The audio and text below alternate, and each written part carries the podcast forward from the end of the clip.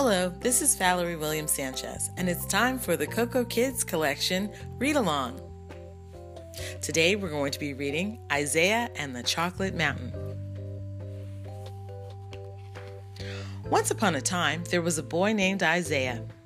Isaiah liked many things. He liked baseball, he liked pizza, he even liked Brussels sprouts. But there was one thing that Isaiah absolutely hated that thing was chocolate. I hate the way it looks. I hate the way it tastes. I hate the way it smells. I hate chocolate, Isaiah said with a humph. His family couldn't understand it. Everyone in the family loved chocolate, everyone except Isaiah. Dad liked chocolate well enough. Mama said chocolate was her favorite food group.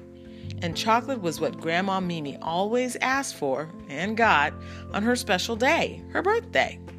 Even his favorite auntie loved and asked for nothing but chocolaty treats on her special day, and holidays too. On the days before his birthday, Isaiah imagined the gifts he would get. He never imagined chocolate. When Isaiah's special day did arrive, he was very excited. All of his friends and most of his family came to the party. There was birthday cake with gobs of frosting, vanilla ice cream, and his favorite fruity punch. Best of all, there were lots and lots of gifts. Isaiah's favorite auntie, who always gave him the best gifts ever, gave him a large, heavy box wrapped in bright green paper and a shiny orange ribbon. Isaiah's mind raced, thinking of what would be inside. He quickly lifted the lid and reached down into the box. Isaiah's smile turned to a frown as he raised a stack of seven huge chocolate bars, each one perfectly wrapped in gold paper. Isaiah was furious. His face turned bright red. He tried to control his anger until he could no longer. I hate chocolate, he yelled. I hate the way it looks. I hate the way it tastes. I hate the way it smells. I hate chocolate. Isaiah threw the seven perfectly wrapped bars into the air and stomped off. The bars landed everywhere. There were chocolate bars in the birthday cake. There were chocolate bars floating in the punch bowl. There was even a bar wedged atop a lampshade. Isaiah was still grumbling as he marched right on out the door. Before Isaiah knew it, he was far, far from home. But he kept marching. He stomped up hills, past trees, into the forest, where suddenly it became dark as night.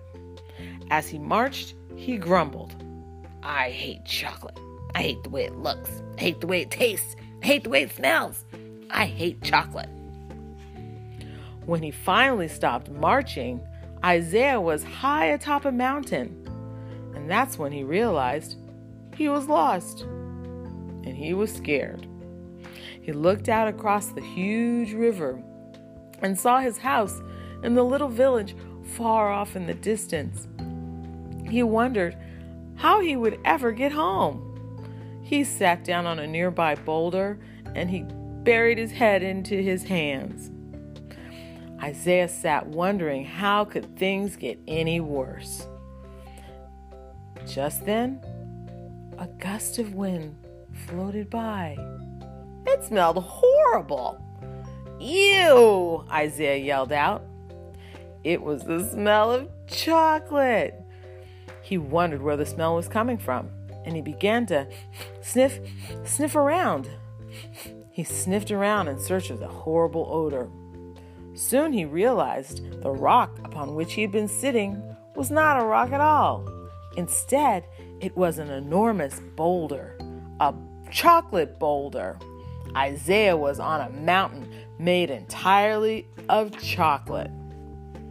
Frustrated, Isaiah kicked what he thought was a stone.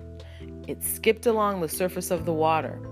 Then, rather than sneak, sink below the water's surface, the chocolatey form floated and bobbed. I hate chocolate, Isaiah cried out.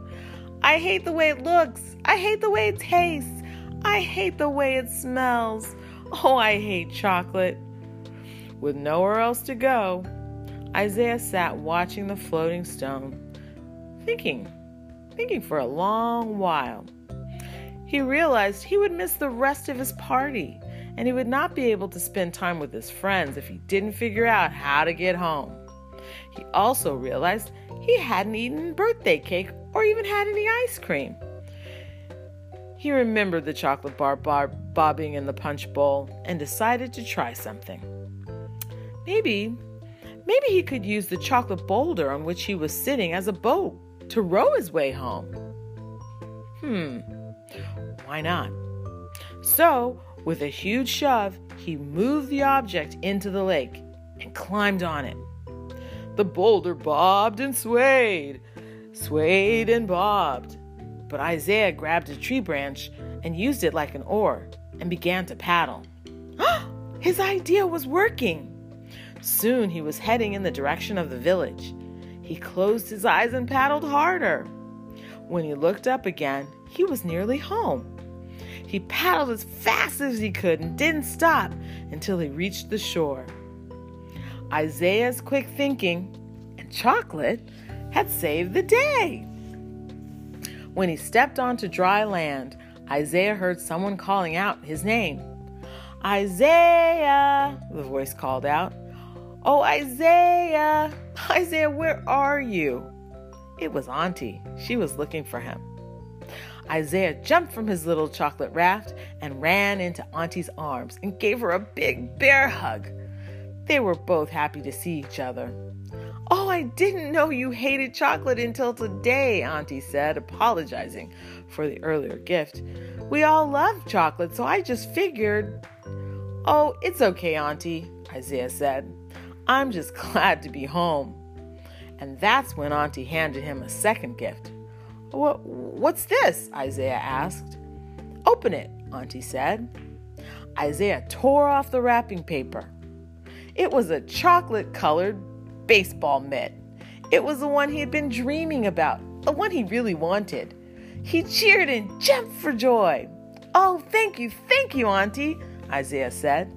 It was the best present ever, and he didn't even mind the color. The end.